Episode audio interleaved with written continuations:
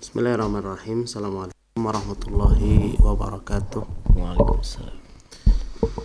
Innal hamdalillah nahmaduhu wa nasta'inuhu wa nastaghfiruh wa na'udzu billahi min shururi anfusina wa sayyiati a'malina may yahdihillahu fala mudhillalah wa may yudlil fala hadiyalah.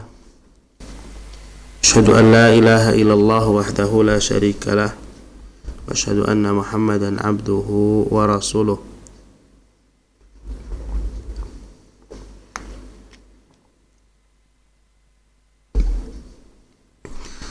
Allahumma salli ala Muhammadin wa ala alihi wa sahbihi wa man tabi'ahum bi ihsanin ila yaumiddin, amma ba'du. Sahabat Riyadul Jannah dan pendengar S Q F M di Jayapura yang dirahmati Allah Subhanahu wa taala dimanapun Anda berada. Puji syukur kita panjatkan kehadirat Allah Tabaraka wa taala yang mana pada kesempatan ini saya bisa mengudara, mengisi ruang dengar Anda. Kita memohon kepada Allah Subhanahu wa taala agar apa yang kita lakukan, apa yang didengarkan oleh pemirsa ini betul-betul menjadi sebuah kebaikan untuk bekal nanti pada hari kiamat, menjadi nilai dimasukkan oleh Allah Subhanahu wa taala ke dalam surganya dan dijauhkan dari nerakanya. Eh, sahabat Riyadul Jannah yang dirahmati Allah, kita masih dalam sifat ibadur rahman dan kita masih dalam sifat yang keempat, yaitu ibadur rahman itu Allah mengatakan walladzina yaquluna rabbana asrif 'anna 'adzaba jahannam inna 'adzabaha kana gharama innaha sa'at mustaqarra wa muqama. Allah Subhanahu wa taala menyebutkan sesungguhnya ibadur rahman adalah orang-orang yang senantiasa berdoa untuk dihindarkan oleh Allah Subhanahu wa taala dari azab jahannam. Dan telah lalu kita telah jelaskan bagaimana akidah, keyakinan seorang mukmin tentang yaumul akhir, yaitu tentang surga dan neraka. Dan diantara yang kita sebutkan adalah bahwa surga dan neraka ini adalah ada. Dan kita ketahui Allah Subhanahu wa taala memasukkan manusia ke dalam neraka adalah berdasarkan hikmahnya, dan memasukkan manusia ke dalam surga adalah keutamaan dan rahmat darinya. Kita akan bacakan pada kesempatan ini apa yang diungkapkan di dalam kitab ini. Qala al-muallif qala al-Qurtubi ay hum ma'a ta'atihim mushfiquna khaifuna wajiluna min adzabillahi jalla wa ala. Imam Al Qurtubi mengatakan penjelasan ayat ini, Allah menyebutkan tentang orang-orang yang mereka adalah ibadur rahman, adalah mereka yang senantiasa berdoa untuk dijauhkan dari azab neraka jahannam. Mereka, kata Imam Qurtubi, dalam keadaan taat kepada Allah Tabaraka wa taala, mereka merasa khawatir, merasa takut dari azab Allah Tabaraka wa taala. Ikhwah yang dirahmati Allah Azza wa Jalla, ungkapan Imam Al-Qurtubi ini mengisyaratkan bahwa orang yang taat kepada Allah Subhanahu wa taala, mereka dalam keadaan taat kepada Allah Subhanahu wa taala pun jiwa mereka senantiasa takut akan azabnya. Dan ini merupakan kesempurnaan keimanan. Orang yang tahu tentang Allah, orang yang tahu tentang azabnya, orang yang tahu tentang kabar gembira dan kebahagiaan yang Allah Subhanahu wa taala janjikan, maka dalam ketaatannya tidak mendorong dia merasa aman dari azab Allah Azza wa Jalla. Semakin dia taat kepada Allah, pada saat itu harapan untuk masuk ke dalam kebahagiaannya dengan ilmunya itu semakin besar, dan rasa takutnya pun semakin besar. Karena kita ketahui bahwa semua di antara manusia ini tidak lepas dari kelalaian. Ketika seseorang ditimpakan kelalaian, maka pada saat itu dia pun merasakan kekhawatiran, di mana kelalaian itulah yang menghantarkan dia diazab oleh Allah Subhanahu wa taala. Sebagaimana kita ketahui bahwa orang-orang yang masuk ke dalam surganya banyak derajatnya, demikian pula orang-orang yang masuk ke dalam neraka. Maka ikhwah yang dirahmati Allah Subhanahu wa taala, dahsyatnya hari akhir itu teramat banyak dijelaskan di dalam Al-Qur'an dan di dalam sunnah Nabi sallallahu alaihi wasallam, dan insyaallah kita akan bacakan nanti apa yang dijelaskan oleh penulis di sini. Qala, beliau mengatakan, fa hadhihi sifatu kulli mu'minin yajtahidu fi at-ta'ati wa yakhafu 'adzab Allah tabaraka wa ta'ala kama qala Allah subhanahu walladzina hum min 'adzabi rabbihim mushfiqun inna 'adzaba rabbihim ghairu ma'mun. Kemudian beliau mengatakan, maka ini adalah sifat atau perangai setiap orang yang beriman. Dia bersungguh-sungguh dalam menunaikan ketaatan, ketaatan kepada Allah Tabaraka wa Ta'ala, dan juga dia takut akan azab Allah Subhanahu wa Ta'ala. Disebutkan di antara orang-orang yang di dalam surat Al-Ma'arij yang dijelaskan bahwa sifat manusia, innal insana huliku halu'a idza massahu syarru jazu'a wa idza massahu al-khairu manu'a illal musallin alladzina hum 'ala salatihim daimun walladzina hum fi amwalihim haqqun ma'lum lis-sa'ili wal mahrum. Kemudian disebutkan di antaranya وَالَّذِينَ هُمْ مِنْ عَذَابِ رَبِّهِمْ مُشْفِقُونَ إِنَّ عَذَابَ رَبِّهِمْ غَيْرُ مَأْمُونَ. Di mana Allah Subhanahu wa taala menyebutkan bahwa di dalam surat Al-Ma'arij ini sifat manusia, ya, Allah Subhanahu wa taala sebutkan, di mana ikhwah yang dirahmati Allah Subhanahu wa taala,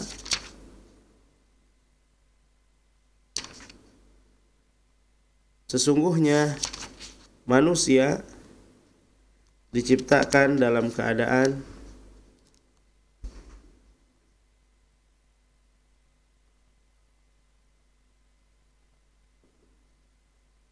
suka mengeluh, terisi dengan keluh kesah. Dalam kehidupannya dipenuhi dengan keluh kesah.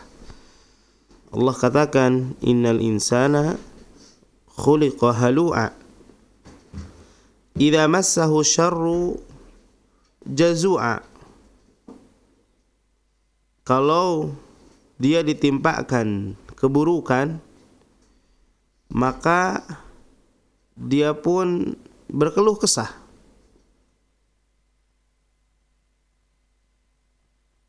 Wa idza massahu al-khairu wa idza massahu al-khairu manu'a.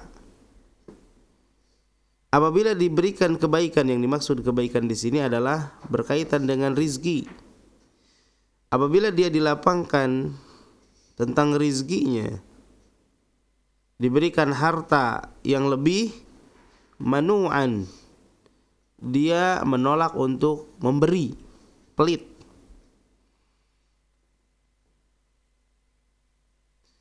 Illal musallin, kecuali orang-orang yang setia melakukan salat, yaitu alladzina hum ala salatihim daimun, yang mereka senantiasa komitmen dan konsekuen dengan salatnya.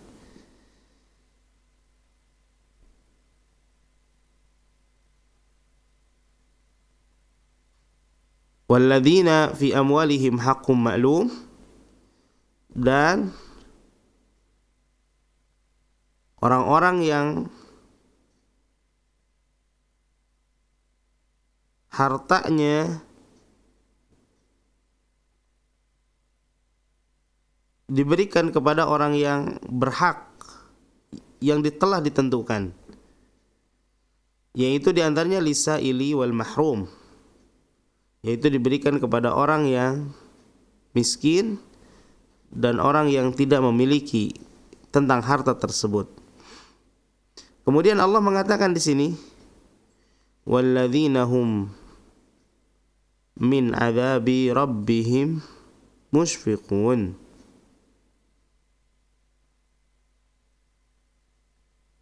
Dan mereka adalah orang-orang yang takut terhadap azab Allah Subhanahu wa taala. Inna azaba rabbihim ghairu ma'mun, yang mana sungguh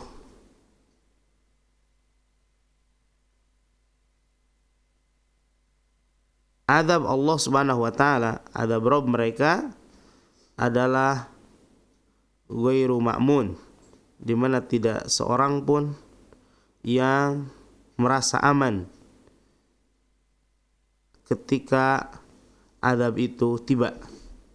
Ini disebutkan tentang orang-orang yang beriman. Dia bersungguh-sungguh dalam ketaatannya, sebagaimana disebutkan di dalam apa ayat-ayat tadi, bersungguh-sungguh menjaga tentang salatnya, berkaitan dengan hartanya, dan apa yang disebutkan dengan ayat-ayat setelahnya, seperti walladzina hum li furujihim hafizun illa ala azwajihim aw ma malakat aymanihim, kemudian walladzina hum li amanatihim wa ahdihim raun, dan seterusnya, berkaitan dengan kesungguhan orang-orang yang beriman di dalam ketaatan kepada Allah Jalla wa Ala. Dan di sisi itu juga yakhafuna azab Allah tabaraka wa ta'ala, mereka pun takut akan azab Allah tabaraka wa ta'ala. Maka ikhwan yang dirahmati Allah Subhanahu wa ta'ala, sungguh ketika seseorang diperingatkan tentang neraka, dia termasuk orang yang yakin bahwa dia akan mati dan tempat kembali itu tidak ada kecuali dalam dua kondisi, fariqun fil jannati wa fariqun fis sa'ir, satu kelompok di surga Allah Subhanahu wa taala dan satu kelompok di neraka. Akan tetapi ketika diperingatkan tentang hal tersebut, jiwanya tidak peduli, tidak mau, bahkan jiwanya lebih condong untuk seolah-olah mengabaikan akan peringatan tersebut. Padahal Allah Subhanahu wa taala telah menyebutkan bahwa kullu nafsin dha'iqatul maut, semua jiwa akan merasakan dahsyatnya atau akan merasakan sakaratul maut, dan setelah itu akan ditunaikan setiap apa yang mereka perbuat, yang baik mendapatkan kebaikannya, yang buruk mendapatkan keburukannya. Akan tetapi apabila kondisinya hal tersebut tidak mendorong dia untuk taat kepada Allah Azza wa Jalla. Dia mentauhidkan Allah, bahkan dalam jiwanya justru tidak peduli dengan hal tersebut. Maukah dia terjerumus kepada kesyirikan, ataukah dia terjerumus kepada kesesatan, atau dia terjerumus kepada amalan-amalan maksiat, dosa besar, dan dia senantiasa tertelungkup dalam dosa-dosa kecil yang tidak berhenti di dalamnya. Maka ikhwah yang dirahmati Allah Subhanahu wa taala, dalalah ala annahu dha'fa fi imanihi atau dha'fa imanuhu, menunjukkan bahwa orang yang seperti ini imannya adalah lemah. Ikhwah yang dirahmati Allah Subhanahu wa taala, lalu ancaman seperti apa? Peringatan seperti apa? Ketika Allah Subhanahu wa taala memperingatkan kita berkaitan dengan azab Allah Subhanahu wa taala dan azab neraka, sementara kita lalai dengan hal tersebut. Adakah ancaman yang lebih dahsyat daripada itu? Adakah peringatan yang lebih besar daripada itu? Maka kita ketahui ikhwah yang dirahmati Allah Subhanahu wa taala, sifatu ahlul jannah yakni al-khauf minan nar. Sifat penduduk surga adalah ketika di dunianya mereka takut akan azab azab neraka. Kemudian dikatakan oleh Allah Subhanahu wa taala, beliau mengatakan di sini, "Wa kaifa la yakhafuna adzab Allah wa huwal qa'il." Bagaimana manusia mereka tidak takut kepada Allah Azza wa Jalla? Bagaimana orang-orang yang beriman, orang-orang yang meyakini, orang-orang yang mengetahui tentang azab Allah Azza wa Jalla, mereka tidak takut tentang azab neraka, di mana Allah Subhanahu wa taala memperingatkan dengan firman-Nya, ya ayyuhalladzina amanu qu anfusakum wa ahlikum nara.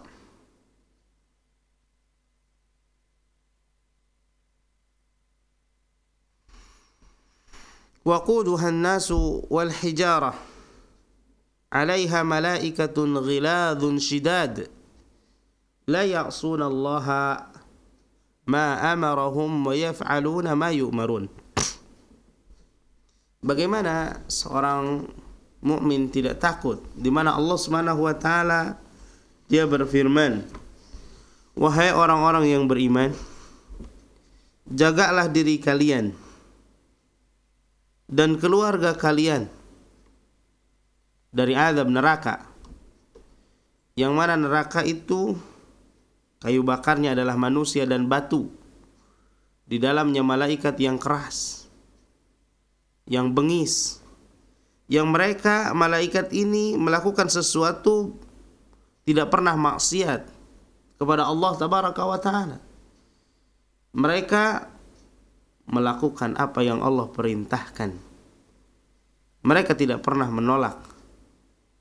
Ketika malaikat disuruh untuk menggusur, menyeret orang-orang yang dia membangkang di dunianya, yang dia itu jauh dari azab Allah, jauh dari ketaatan kepada Allah Azza wa Jalla, maka malaikat pada saat itu tidak ada lagi belas kasihan.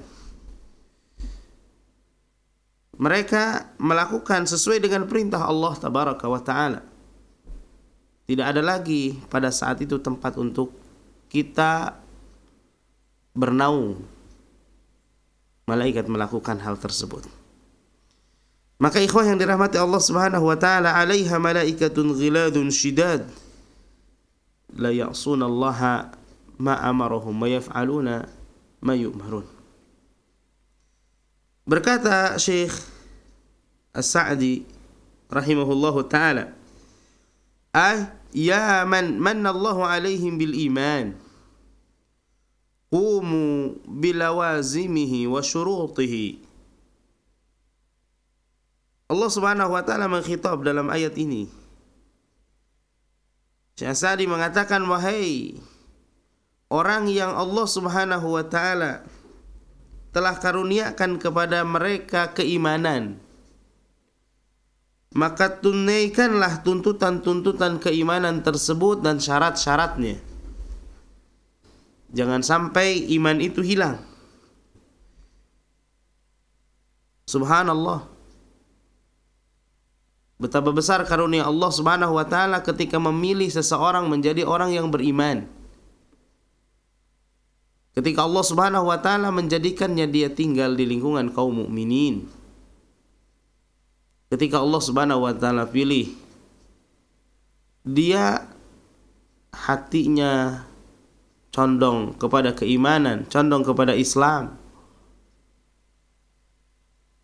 Maka Allah Subhanahu wa taala khitab dengan ini.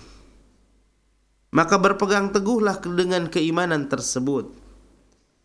Qu anfusakum wa ahlikum nara.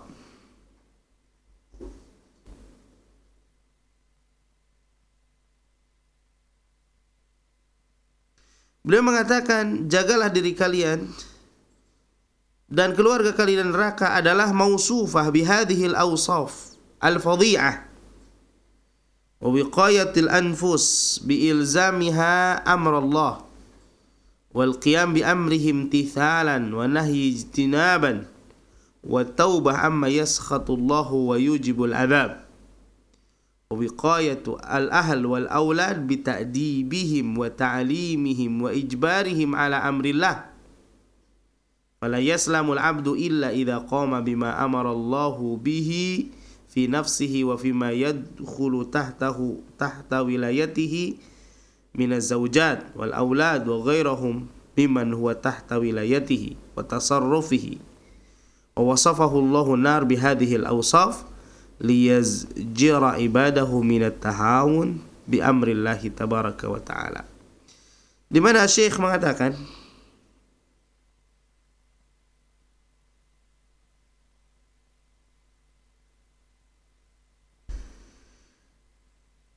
disifati dengan sifat-sifat yang besar ini, di mana dia harus menjaga dirinya dengan komitmen terhadap perintah Allah, menegakkan semua perintah Allah dengan melakukannya sesuai dengan bimbingan yang disebutkan. Berkaitan dengan larangannya, betul-betul dia jauhi. Dia bertaubat dari apa yang Allah Subhanahu wa ta'ala murkai, dan dia bertaubat dari setiap yang mendorong dia terhadap ancaman neraka.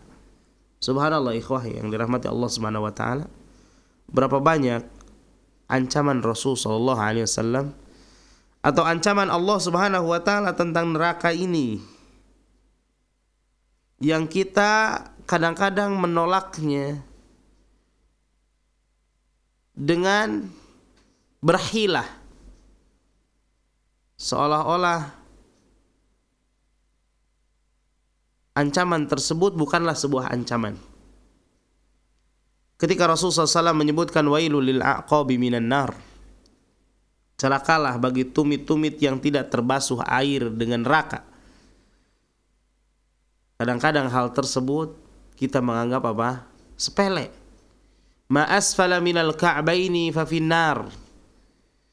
Apa yang menjulur di bawah mata kaki, yang bagi laki-laki ancamannya neraka.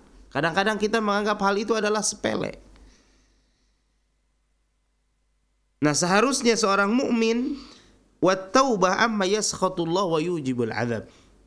Dia senantiasa bertaubat kepada Allah Azza wa Jalla dari apa yang Allah Subhanahu wa taala murkai dan yang mendorong dia dimasukkan ke dalam azabnya atau dengan ancamannya.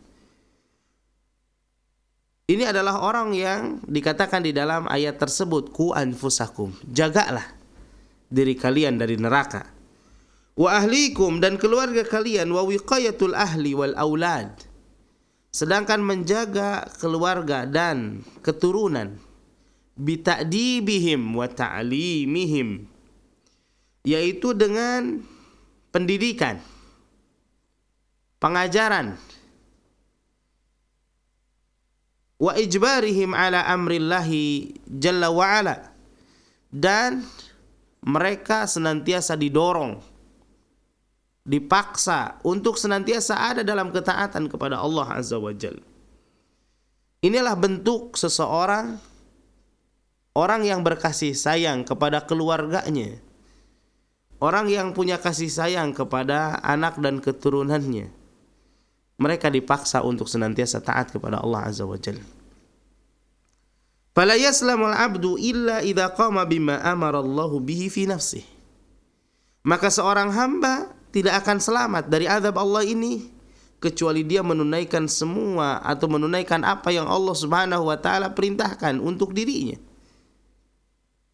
Dan apa yang Allah perintahkan terhadap orang-orang yang menjadi tanggungannya, berupa istri, keturunan, anak-anak, dan yang lainnya dari orang-orang yang dia tanggung di sekitarnya. Orang-orang yang dia tanggung di sekitarnya, maka itu adalah tanggung jawabnya. Seorang yang menjadi pemilik sebuah perusahaan, maka dia pun menanggung karyawannya. Maka dia menanggung karyawannya. Perlu kita ketahui ikhwah yang dirahmati Allah Subhanahu wa taala. Orang yang memiliki kedudukan, maka dia pun termasuk di dalam hal ini. Ketika orang yang di bawahnya itu adalah dia diwajibkan untuk menjadi tanggungan agar mereka terhindar dari azab neraka. Demikian pula ikhwah yang dirahmati Allah Subhanahu wa taala, siapapun kita ketika memiliki bawahan, maka bawahan itulah yang diperintahkan Allah Subhanahu wa taala, bagian yang ditanggung untuk kita hindarkan mereka dari azab neraka. Dikatakan oleh beliau di sini, wa ghairihi mimman huwa tahta wilayatihi wa tasarrufihi. Demikian pula selain daripada istri dan anak-anak yang mereka betul-betul di bawah tanggungannya. Termasuk kalau kita umpamanya memiliki panti asuhan. Termasuk kalau umpamanya kita umpamanya memiliki sebuah toko yang di sana kita ada karyawannya. Maka kita arahkan mereka, diajari mereka dan seterusnya. Diarahkan kepada terhindar dari azab Allah, diarahkan agar mereka senantiasa taat kepada Allah Azza wa Jalla. Wa wasafa Allahu an-nar bi hadhihi al-awsaf, dan Allah Subhanahu wa taala sifati neraka dengan sifat-sifat ini yang disebutkan dalam surat At-Tahrim ini, liyazjira ibadahu minat tahawun bi amrillah, agar seorang hamba, yaitu apa? E, terlepas dari dia melalaikan perintah Allah Tabaraka wa ta'ala. Ini dikatakan oleh beliau. Maka disebutkan bagaimana seseorang itu dia tidak takut kepada azab Allah, padahal Allah Subhanahu wa ta'ala yang mengatakan hal tersebut. Di mana Allah Subhanahu wa ta'ala mengatakan di dalam ayat yang lain, qala wa qala Allah ta'ala aidan, kul innal khasirina alladhina khasiru anfusahum wa ahlihim yawmal qiyamah ala dhalika huwal khusranul mubin lahum min fawqihim dhulalun minan nari wa min tahtihim dhulal dhalika yukhawwifullahu bihi ibadahu ya ibadi fattaqun. Di mana Allah Subhanahu wa taala mengatakan juga, katakanlah sesungguhnya mereka orang-orang yang rugi, mereka adalah orang-orang yang diri mereka dan keluarga mereka rugi pada hari kiamat. Allah Subhanahu wa taala menjelaskan orang-orang yang terjerumus kepada kerugian adalah orang-orang yang pada hari kiamat mereka bersama dengan keluarganya berada dalam kerugian. Yang Allah Subhanahu wa taala mengatakan, "Dzal ala dzalika huwal khusranul mubin." Itulah mereka adalah orang-orang yang berada dalam kerugian yang nyata. Lahum min fawqihim dhulalun minan nar. Di mana di atas kepala mereka itu lipatan-lipatan neraka, demikian pula di bawahnya. Di mana Allah Subhanahu wa taala menakuti hamba-hambanya. Wahai hamba-hambaku, kata Allah, bertakwalah, takutlah kamu kepada Allah Azza wa Jalla, yang Allah menerapkan azab tersebut.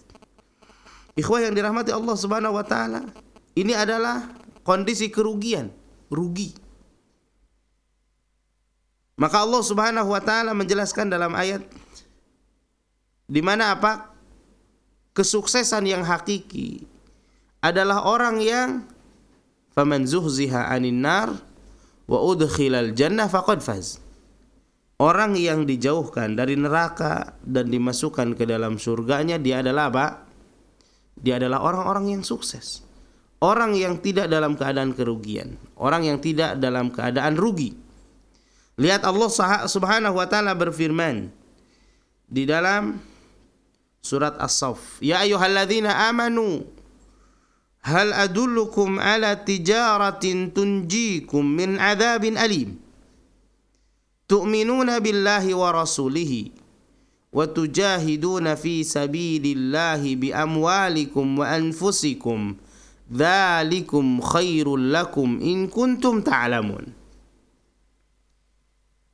Allah Subhanahu wa taala ibaratkan kehidupan kita dengan jual beli. Dan ini adalah tijarah rabihah. Ini jual beli yang sangat menguntungkan sekali. Kita jual beli, modalnya Allah berikan. Dan kita menjualnya kepada Allah Azza wa Jalla. Kita tanpa modal. Dan Allah Subhanahu wa taala janjikan dengan keuntungan. Yang keuntungan itu adalah murni karunia-Nya. Maka Allah katakan di dalam Al-Quran, dalam ayat yang lain disebut tijarah lan tabur. Jual beli yang tidak akan pernah rugi. Allah katakan dalam surat As-Saff, "Wahai orang-orang yang beriman, maukah aku tunjukkan kepada kalian atas sebuah jual beli yang itu bisa menyelamatkan kalian dari azab neraka?" Jual beli yang menyelamatkan kalian dari azab neraka. Apa Allah Subhanahu wa taala sebutkan di sini? Dengan dua bentuk kita jual beli. Yang pertama Allah mengatakan tu'minuna billahi wa rasulihi. Yang pertama adalah kalian beriman kepada Allah dan kepada Rasulnya. Kita beriman kepada Allah dan Rasulnya. Beriman kepada Allah terrealisasi dalam bentuk teman tauhidkannya. Dan kita tidak lepas dari aturan Allah Subhanahu wa taala dimanapun kita berada. Beriman kepada Rasulnya, di mana kita beragama tidak lepas dari ajaran Rasul Sallallahu Alaihi Wasallam. Ini adalah pokoknya. Kemudian Allah mengatakan wa tujahiduna fi sabilillah, dan kalian berjihad di jalan Allah, yaitu di atas keimanan kepada Allah dan Rasulnya. Dengan apa? Bi'amwalikum, dengan harta kalian. Wa anfusikum, dan dengan jiwa-jiwa kalian.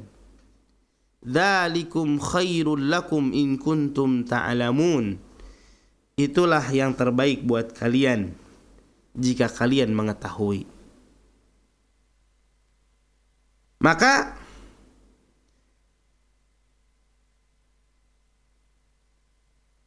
inilah dua sebab seseorang dimasukkan ke dalam surganya.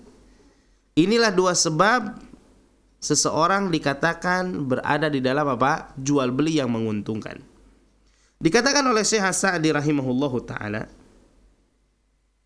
"Hadihi wasiyah wa dalalah wa irsyad min arhamir rahimin li ibadihil mu'minin li'a'zami tijaratin wa ajalli matlubin wa a'la marghubin yahsulu bihan najatu minal adzabil alim wal fawzu bin na'imil muqim wa ata bi adatil ardi dalah ala anna hadha amrun yuraghibu fihi kullu mutabassir wa yasmu ilayhi kullu labib faka'annahu qila ma hadhihi tijarah allati hiya qadruha faqala tu'minuna billahi wa rasulih wa minal ma'lum anal imanu tam wa tasdiqul jazim bima amara Allahu bit tasdiqil jazim bima amara Allahu bit tasdiqi bihi as'al mustalzimu lil a'malil jawari wa min ajalli a'malil jawari al jihadu fi sabilillah falihadha qala Allahu tabaraka wa ta'ala wa tujahiduna fi sabilillahi bi amwalikum wa anfusikum fa in bi an tabadzalu nufusakum wa mahjakum limusadamatil a'da wal qasdu nasru dinillahi wa ilai kalimatillah akhiril kalam. Beliau mengatakan, Syekh As-Sa'di mengatakan ini adalah wasiyah, dalalah, bimbingan dari Allah tabaraka wa ta'ala kepada hamba-hambanya yang beriman, ditunjukkan kepada jual beli yang sangat agung, ya, yang seagung-agung sesuatu yang diinginkan, setinggi-tinggi sesuatu yang diharapkan, yang dengannya, dengan perjualbelian ini, Allah subhanahu wa ta'ala selamatkan dia dari azab neraka, dan Allah berikan kepadanya kesuksesan dengan kenikmatan yang abadi. Maka Allah subhanahu wa ta'ala mendatangkan dengan kalimat pertanyaan sodoran, yaitu tujuannya agar orang-orang yang membuka pandangannya itu betul-betul termotivasi untuknya, dan orang-orang yang akalnya terbuka dia akan naik mengikutinya. Di mana Allah subhanahu wa ta'ala mengatakan, maukah aku tunjukkan kepada kalian dengan perjual belian seperti itu, yaitu maksudnya dengan kadar yang seperti ini perjual belian apa ini. Maka Allah subhanahu wa ta'ala menyebutkan dalam isinya, Allah mengatakan tu'minuna billahi wa rasulihi, kalian beriman kepada Allah dan Rasulnya. Sebagaimana kita ketahui bahwa sesungguhnya orang yang imannya sempurna, dia adalah orang yang di dalam jiwanya pembenaran yang sangat kuat terhadap apa yang Allah subhanahu wa ta'ala perintahkan, dengan pembenaran yang sangat kuat. Tidak ada sedikit pun keraguan bahwa apa yang Allah subhanahu wa ta'ala perintahkan itu adalah benar. Yang jelas di dalamnya akan tumbuh betul-betul terrealisasi dalam amal keseharian. Dan di antara amal jawari yang disebutkan di dalam ayat ini adalah al-jihad. Allah katakan, wa tujahiduna fi sabilillahi bi amwalikum wa anfusikum. Yaitu apa? Kalian berjihad di jalan Allah dengan harta dan jiwa kalian. Dan dikatakan oleh para ulama yang lain, Allah dahulukan harta dengan jiwa. Ini kalau hartanya itu mudah keluar, maka jiwanya pun apa mudah. Tapi kalau jiwanya mudah keluar, hartanya kadang-kadang tidak mudah. Maka Allah sebutkan dahulukan dengan harta kalian dan jiwa kalian. Maksudnya kerahkan apa yang ada pada diri kalian, potensi kalian. Kerahkan apa yang kalian miliki untuk menegakkan agama Allah, untuk menolong agama Allah, untuk meninggikan kalimat Allah, dan berikan apa yang mudah dari harta kalian untuk meraih hal tersebut. Fa inna dzalika law kana karihan linnufus syaqan 'alaiha fa innahu khairun lakum in kuntum ta'lamun. Andai kata hal tersebut adalah sesuatu yang jiwa ini tidak suka atau berat atas jiwa ini untuk mengeluarkannya, perlu diketahui fa innahu khairun lakum. Allah katakan di ujung ayatnya, dzalikum khairul lakum itulah yang terbaik buat kalian. In kuntum ta'lamun, kalau kalian mengetahui. Ikhwah yang dirahmati Allah Subhanahu wa taala, ini adalah orang-orang yang selamat dari kerugian. Oleh karena itu, ikhwah yang dirahmati Allah Subhanahu wa taala, orang yang selamat dari kerugian ini Allah Subhanahu wa taala telah sebutkan syarat yang ada pada diri sendiri, disebutkan di dalam surat Al-Asr. Allah Subhanahu wa taala katakan, wal asri innal insana lafi khusrin illa alladhina amanu wa amilus shalihat wa tawassaw bil haqqi wa tawassaw bis sabri. Allah Subhanahu wa taala mengisyaratkan sesungguhnya demi masa sesungguhnya manusia berada di dalam kerugian. Allah Subhanahu wa taala mengatakan sesungguhnya manusia semuanya diancam dengan kerugian. Maka Allah menyebutkan ada empat syarat seseorang yang ini merupakan jihadun nafsi, jihad pada diri sendiri. Seseorang itu, yaitu setiap individu kita, itu akan selamat dari kerugian apabila terkumpul di dalamnya empat hal ini.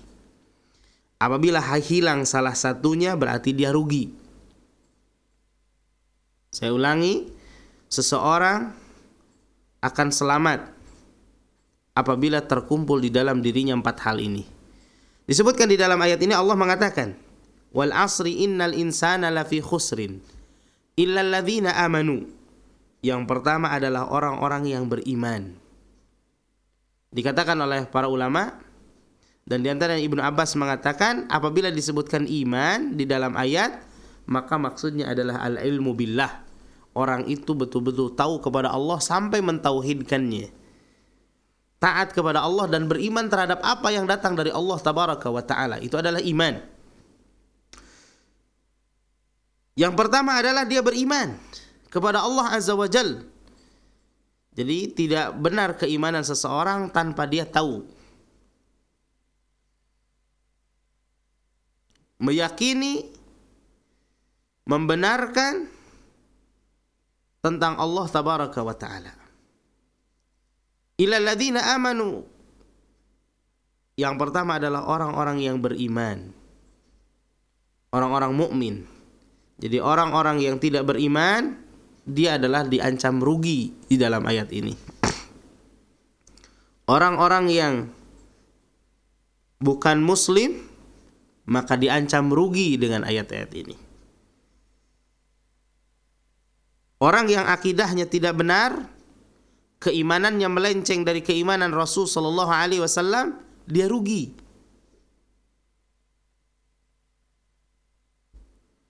Kalau seseorang mengimani sesuatu yang Rasul sallallahu alaihi wasallam tidak mengimaninya, maka dia rugi. Kalau dia mengingkari keimanan yang Rasul sallallahu alaihi wasallam imani, maka dia pun rugi. Akidahnya harus benar, ilmunya harus benar, ketundukannya harus benar hanya kepada Allah Tabaraka wa ta'ala. Itu yang pertama. Yang kedua adalah al-amal, al-amalus salih wa amilus salihah, dan mereka adalah orang yang beramal dengan amal saleh ini.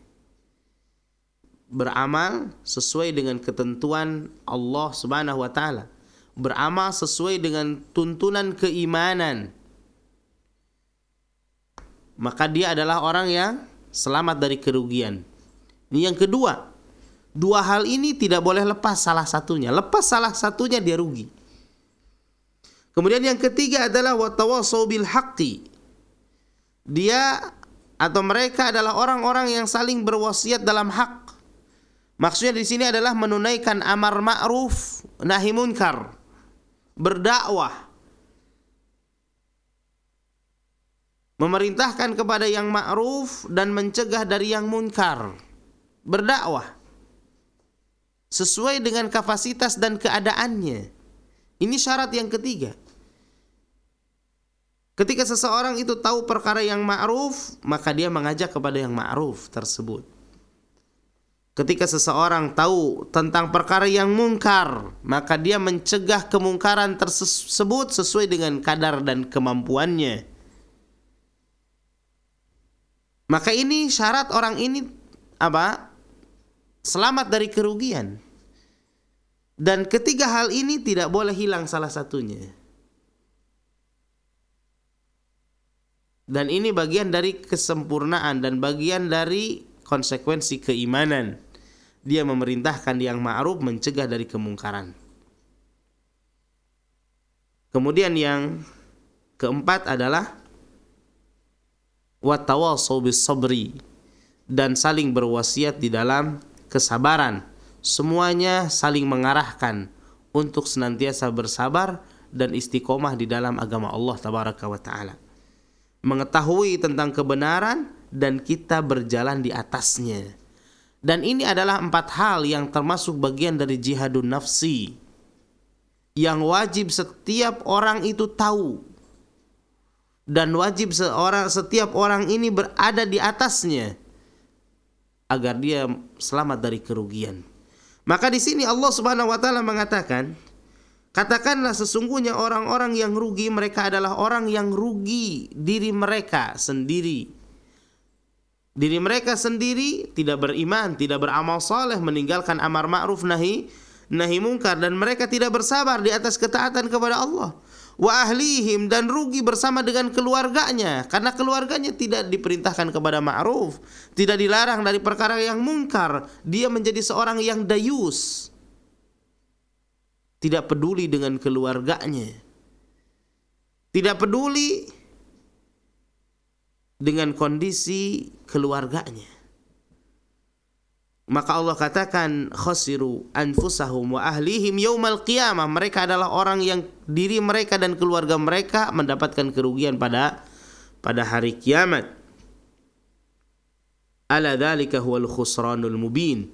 Itu adalah kerugian yang sangat besar. Ikhwah yang dirahmati Allah Subhanahu wa Ta'ala, karena ketika dihadapkan kepada Allah Tabaraka wa Ta'ala, Allah mengatakan maliki yaumiddin, dialah yang merajai pada hari itu, di mana Allah Subhanahu wa Ta'ala menantang seluruh yang menyombongkan diri ketika di bumi, ketika di alam dunia ini. Dan ikhwah yang dirahmati Allah Subhanahu wa Ta'ala, Allah menyebutkan wa jaa'a rabbuka wal malaku saffan saffa wa ji'a yawma idzin bi jahannam, di mana Allah datang bersama dengan malaikat yang berbaris, dan ketika itu didatangkan, disodorkan kepada mereka adalah neraka neraka jahannam wal iyadzu billah.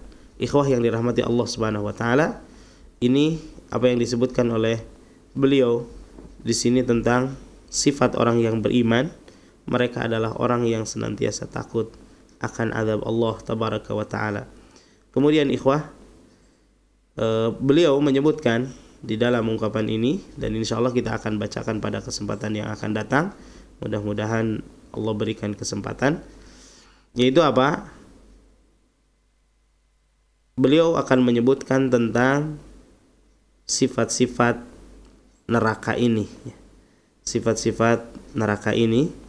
Kemudian setelah itu sifat-sifat penghuninya, dan e, bagaimana seseorang itu bisa terlepas dari e, terlepas dari azab neraka. Dan kemudian insyaallah kita akan idofatkan di sini, yaitu merindukan surga, yaitu insyaallah ya, kalau ada kesempatan. Wallahu ta'ala a'lam. Untuk kesempatan ini kita cukupkan sampai di sini. Mudah-mudahan bermanfaat dan menjadi motivasi bagi kita untuk kita bisa terhindar dari azab neraka. Dan waktu kami persilahkan kepada Al-Akh Ihsan, falyatafaddal mashkura. Baik, barakallahu fiik wa jazakumullahu khairan katsiran khairul jaza. Kami ucapkan kepada Al-Ustaz untuk satu materi kembali di pagi hari ini yang telah disampaikan, masih berkenan dengan uh, Tazkiyatun Nufus dari pembahasan dari kitab Fathul Manan fi Sifati Ibadur Rahman yang telah diterangkan oleh Al-Ustaz pada pagi hari ini, yaitu tentang kiat-kiat kita untuk tentunya motivasi untuk senantiasa berlindung diri dari neraka Allah Subhanahu wa Ta'ala. Dan untuk selanjutnya Khotul Islam a'azzanillahu iyyakum, kita beranjak ke sesi tanya jawab. Baik, untuk pertanyaan pertama sambil menunggu pertanyaan yang masuk dari pendengar sekalian. Dari pertanyaan melalui pendengar Radio Riyadul Jannah. Assalamualaikum warahmatullahi wabarakatuh.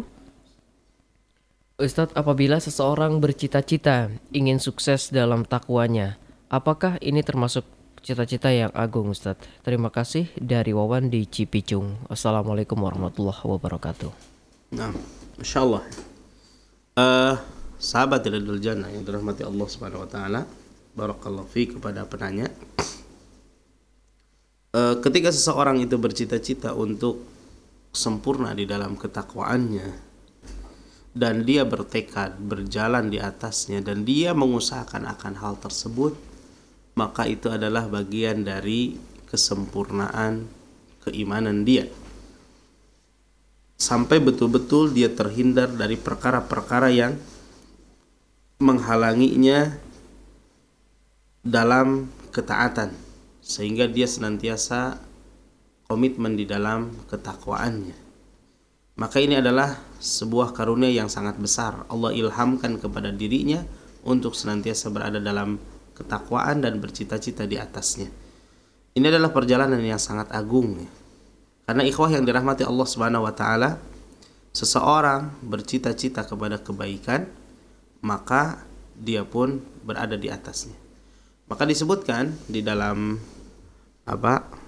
Eh, di dalam penjelasan hadis Nabi sallallahu alaihi wasallam, di mana apa Rasul sallallahu alaihi wasallam menyebutkan orang-orang yang mereka di dalam awal-awal kitab Riyadhus Salihin, ya, ya saya matanya disebutkan di dalam ungkapan tersebut Nabi sallallahu alaihi wasallam menyebutkan tentang orang-orang yang mereka berjihad.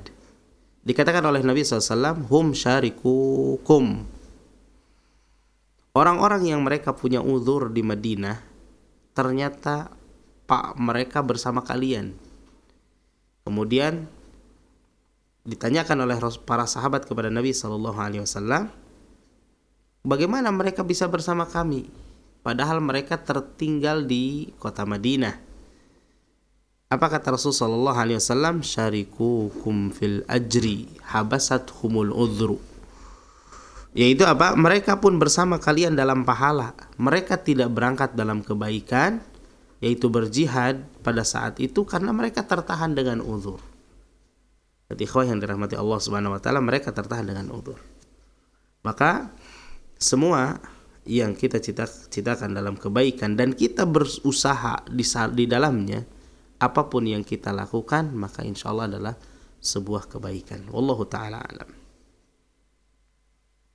Baik, barakallahu fiik wa jazakumullahu khairan katsira khairal jaza. Kembali kami ucapkan kepada Ustaz untuk satu jawaban di pagi hari ini dari penanya kita di Wawan, dari Wawan di Cipicung. Semoga menjadi kejelasan tentunya bagi para pendengar dan bisa menjadi pencerahan bagi penanya.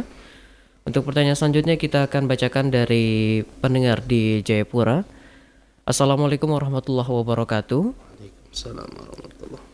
Ustadz, apakah orang tua yang soleh dapat ditarik ke neraka oleh anaknya, Ustadz, yang anaknya tersebut bukan orang yang taat beribadah? Dari Ummu Hakim di Koya. Apakah orang tua, ya Allah, barakallahu fi kepada penanya, apakah orang tua yang sudah di surga bisa ditarik kembali menjadi penghuni neraka karena dosa anaknya? Maka ikhwah yang dirahmati Allah Subhanahu wa taala, ini wallahu taala alam, saya belum mendapatkan hadisnya yang seperti itu. Adapun kalau kaitannya orang tua bertanggung jawab atas dosa anaknya ketika mereka tidak dibimbing, Masya Allah, pada saat itu adalah urusan yang lain. Itu adalah dosa yang lain, di mana termasuk berdosa kafabil mar'i itsman an yudhi'a, ya, amanatahu. Jadi cukup seseorang itu berada dalam dosa, dia tidak menunaikan amanatnya. Maka sebagaimana disebutkan di dalam ayat yang tadi, ya ayyuhalladzina amanu qu anfusakum wa ahlikum nara, ini adalah tanggung jawab untuk apa? Pendidikan anak-anaknya. Jadi seorang itu tidak boleh dia berjalan untuk sendirinya saja, termasuk dia harus melihat apa yang dia tanggung. Kenapa? Karena apa yang dia perbuat adalah tanggung jawabnya, dan anak adalah bagian dari tanggung jawab. Maka orang yang melalaikan tanggung jawabnya itu urusannya apa? Ancaman oleh Allah Subhanahu wa taala di neraka. Jadi kalau umpamanya intinya orang tuanya di surga, sudah di surga, berarti dia tidak apa? Tidak ada dosa di sana. Allah Subhanahu wa taala ampuni dosanya. Ya. Wallahu taala alam, apakah dia masuk di, dikembalikan lagi ke neraka? Wallahu taala alam. Itu saya belum mendapatkan apa? Dalilnya. Wallahu alam. Baik, Ustaz. Barakallahu fiik wa jazakumullahu khairan katsiran khairul jazaa. Kembali kami ucapkan kepada Al-Ustaz untuk satu jawaban dari penanya kita di Jayapura dari Umu Hakim. Semoga menjadi kejelasan bagi penanya dan tentunya untuk bagi para pendengar sekalian. Kemudian pertanyaan selanjutnya, eh, pertanyaan melalui pesan singkat kembali dari pendengar Radio Riyadul Jannah. Assalamualaikum warahmatullahi wabarakatuh. Ustadz, bagaimana kalau ada seorang guru sudah bersuami dan sudah beristri? Nah, guru itu mengajarkan hubungan dengan santrinya, Ustadz. Apakah harus dilayani apa atau tidak, Ustadz?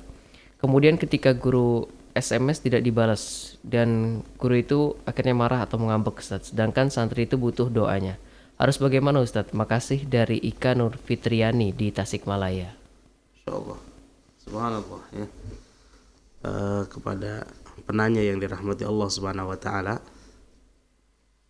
apabila ada seorang guru meminta apa istilahnya punya hubungan dengan seorang muridnya, mungkin di sini hubungan spesial ya, menuju kepada mungkin istilahnya apa ya, kalau umpamanya mengajak untuk berzina, ya jelas ini adalah guru yang apa, walaupun dia apapun pangkatnya, apapun kedudukannya, waliyadzubillah, ini adalah guru yang istilahnya keimanannya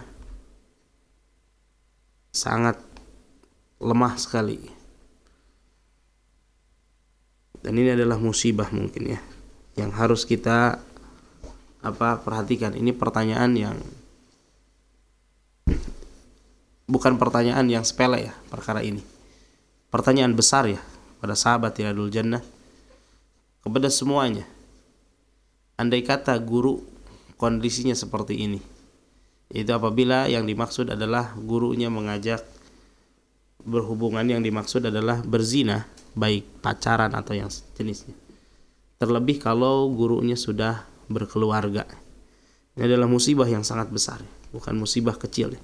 Kenapa? Karena sebenarnya guru ini adalah sebagai sosok yang apa? Yang membuat seseorang itu sampai kepada Allah Tabaraka wa Ta'ala. Dan seorang guru ini yang bisa menjadi fasilitator bagi seorang anak sampai kepada apa yang dia cita-citakan. Akan tetapi apabila kondisinya seperti tadi, subhanallah, ini adalah kerusakan yang harus diperbaiki. Nah, apabila terjadi seperti ini, karena ini sifatnya individu ya, maka seorang murid tidak termasuk apa?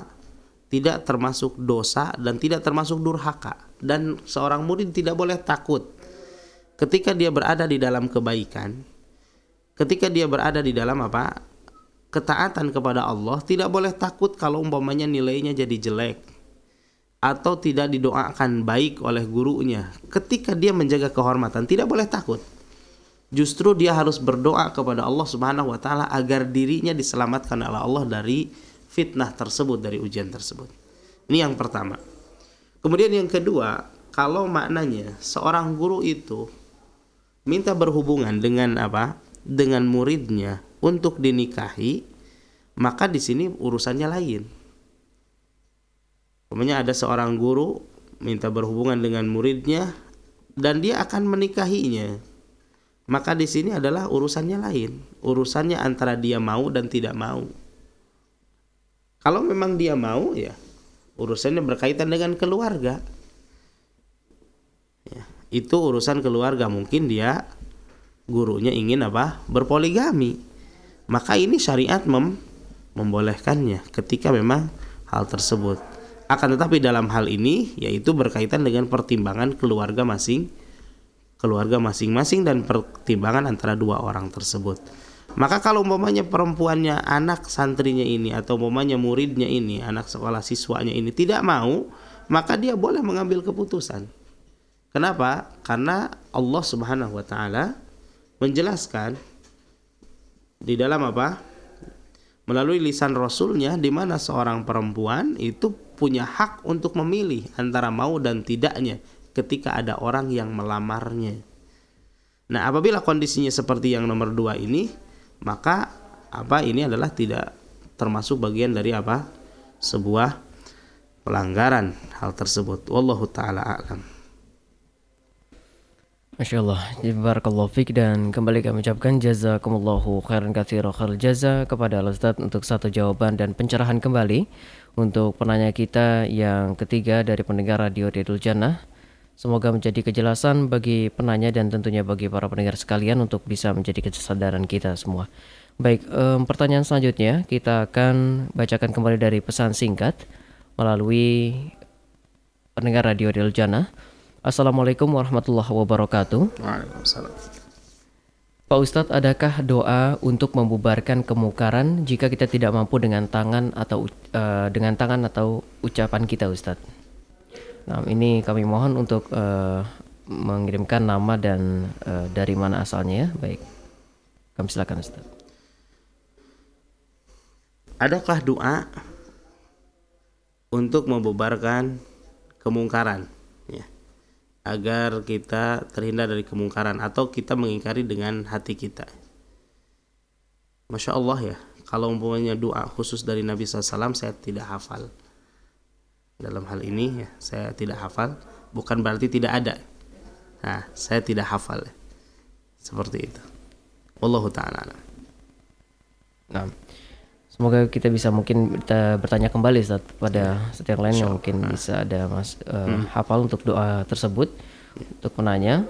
Kemudian pertanyaan selanjutnya kita akan bacakan kembali dari pesan singkat. Assalamualaikum warahmatullahi wabarakatuh. Ustaz, benarkah keluarga kita yang sudah meninggal arwah mereka bisa melihat kita Ustaz yang masih hidup? Dari Ummu Yusuf di Ciamis Ustaz. Masya Allah, ini suatu yang harus ini barakallahu fiik kepada penanya, ikhwah yang dirahmati Allah Subhanahu wa taala, berkaitan dengan arwah yang sudah meninggal. Apakah arwah yang sudah meninggal melihat kita? Ataukah arwah yang sudah meninggal mendengar kita? Ini adalah pertanyaan yang berkaitan dengan iman, keyakinan. Karena keyakinan ini bisa menghantarkan kepada amal.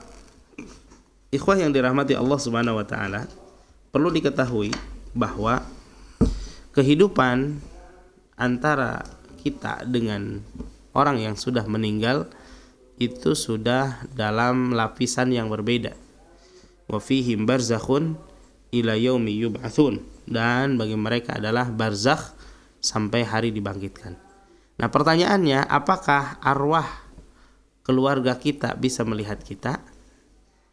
Maka ikhwah yang dirahmati Allah Subhanahu wa taala, ada dua sisi yang harus kita pahami. Pertama, saya sampai hari ini belum mendapatkan dalil, bukan tidak ada ya. Saya belum mendapatkan dalil karena keterbatasan ilmu saya, di mana bahwa apa? Ruh seseorang itu bisa melihat orang yang masih hidup. Kemudian yang kedua, yang perlu kita ini harus diyakini bahwa andai kata ada bahwa ruh itu melihat orang yang masih hidup, maka mereka tidak akan mempedulikan tentang kehidupan orang yang hidup. Justru mereka akan sibuk dengan apa yang telah mereka perbuat. Ini berdasarkan banyak dalil di dalam Al-Quran ataupun di dalam hadis Nabi Sallallahu Alaihi Wasallam. Jadi andai kata hal tersebut. Kemudian yang ketiga yang saya dapatkan bahwa ini dalam penjelasan, orang yang sudah meninggal, orang yang sudah meninggal mereka sibuk dengan amal mereka dan mereka sibuk dengan nikmat atau azab mereka di kuburnya.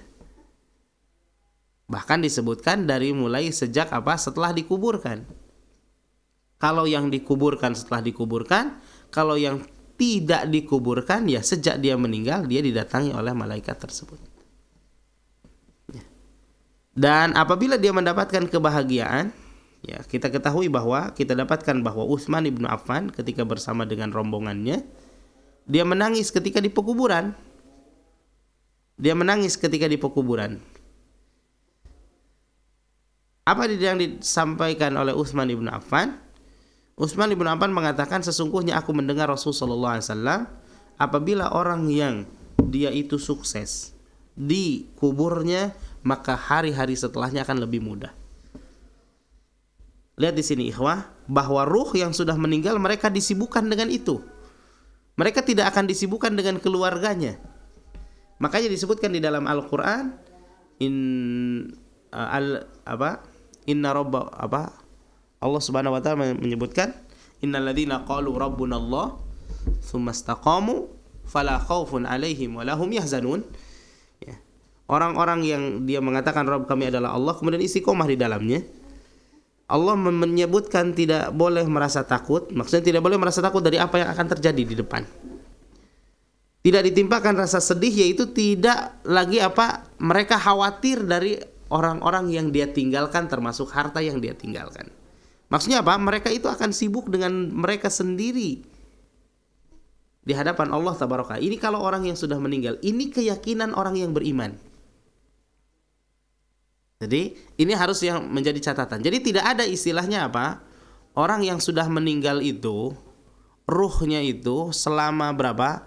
tujuh hari atau empat puluh hari atau selama awal-awal bulan itu ruhnya itu mengelilingi rumahnya. Rindu akan rumahnya enggak ada. Masuk ke kamarnya dan seterusnya enggak ada seperti itu. Mereka ketika sudah diambil ruhnya oleh Allah Subhanahu wa taala mereka sibuk dengan amal mereka sendiri. Makanya Rasulullah shallallahu alaihi wasallam menyebutkan dalam hadis yang panjang yang dalam riwayat Imam Ahmad dari sahabat Jabir, beliau menyebutkan bahwa apa? Kalau ketika seorang itu dicabut kemudian sampai apa? Di akhirnya ketika sudah ditanya, ya saya singkatnya, sudah ditanya maka apabila dia selamat orang beriman maka dikatakan oleh Allah Subhanahu wa taala, bukakanlah kepadanya pintu surga, berikanlah kasurnya kasur dari surga, selimutnya adalah selimut dari surga, minyak wanginya adalah minyak wangi dari surga. Kemudian dia diperintahkan untuk apa? Berbaring di sana. Kemudian tibalah kepadanya ada seseorang yang baik, rupanya, pakaiannya bagus. Kemudian eh, apa kata Nabi shallallahu alaihi wasallam? Maka penghuni kubur itu mengatakan, siapa ini? Maka orang ini mengatakan, aku adalah amalmu ketika kamu di dunia. Lihat di sini, apa yang dipedulikan? Orang yang sudah ruhnya dicabut oleh Allah Subhanahu wa taala itu adalah tidak ada yang dipedulikan dalam kehidupan dunia. Yang dia pedulikan adalah apa yang ada di sekitarnya. Maka orang yang mati tersebut, orang mukmin itu dia mengatakan, ya Rabbi aqimis sa'ah. Wahai Rabbku, segeralah kiamat itu di diadakan. Itu apa? Seperti itu. Ini karena dia mendapatkan kenikmatan gitu. Orang yang sulit sebaliknya, dia tidak mungkin sibuk. Dia meminta pertolongan kepada siapa? Tidak bisa. Dan dia tidak disibukkan dengan kehidupan dunia, ini enggak ada. Dia disibukkan dengan amal yang telah dia perbuat. Kemudian ikhwah yang dirahmati Allah Subhanahu wa taala, andai kata sering kita dapatkan ya, kalau umpamanya di daerah apa? Tadi Ciamis ya. Ciamis atau umpamanya yang ini daerah Tasik biasanya orang mengatakan Yang orang mengatakan suka ada yang gentayangan. Nah itu. Suka ada yang gentayangan. Ini harus ini, harus kita yakini. Maka apabila ada orang yang melihat ketika mendapatkan seseorang yang sudah meninggal itu ternyata ada lagi duduk di mana? Duduk di kursinya, duduk di kasur atau di depan rumahnya atau makan di pos ronda ya, atau umpamanya di jembatan dan seterusnya didapatkan, bahkan ikut naik motor mungkin berbincang, maka perlu diketahui itu adalah jin atau syaitan yang menyerupai jasad orang tersebut, bukan ruhnya. Jin dan syaitan ya. Jadi kalau bertemu dengan hal seperti itu, tempeleng saja ya. Karena itu adalah jin dan syaitan. Itu yang harus dapat ini. Jadi tidak ada ceritanya umpamanya oh nenek moyangnya mendatanginya karena rindu. Enggak ada ceritanya seperti itu. Mereka sibuk dengan amal yang telah mereka perbuat. Ini keyakinan dalam Islam. Jadi tidak boleh hal ini diceritakan. Ini biasanya kalau orang ini kesurupan, kesurupan siapa? Kesurupan kakeknya mendatanginya, enggak ada ya. Enggak ada ceritanya seperti itu. Wallahu taala a'lam. Ini. Demikian juga apakah mayit itu mendengar? Nah, ini pun disebutkan andai kata mendengar ya, sebagai ulama khilaf di sini, andai kata mendengar pun ya mereka tidak akan menerima apa? Uh, uh, tidak bisa membantu kita ya. Tidak bisa apa? Membantu kita. Wallahu taala a'lam.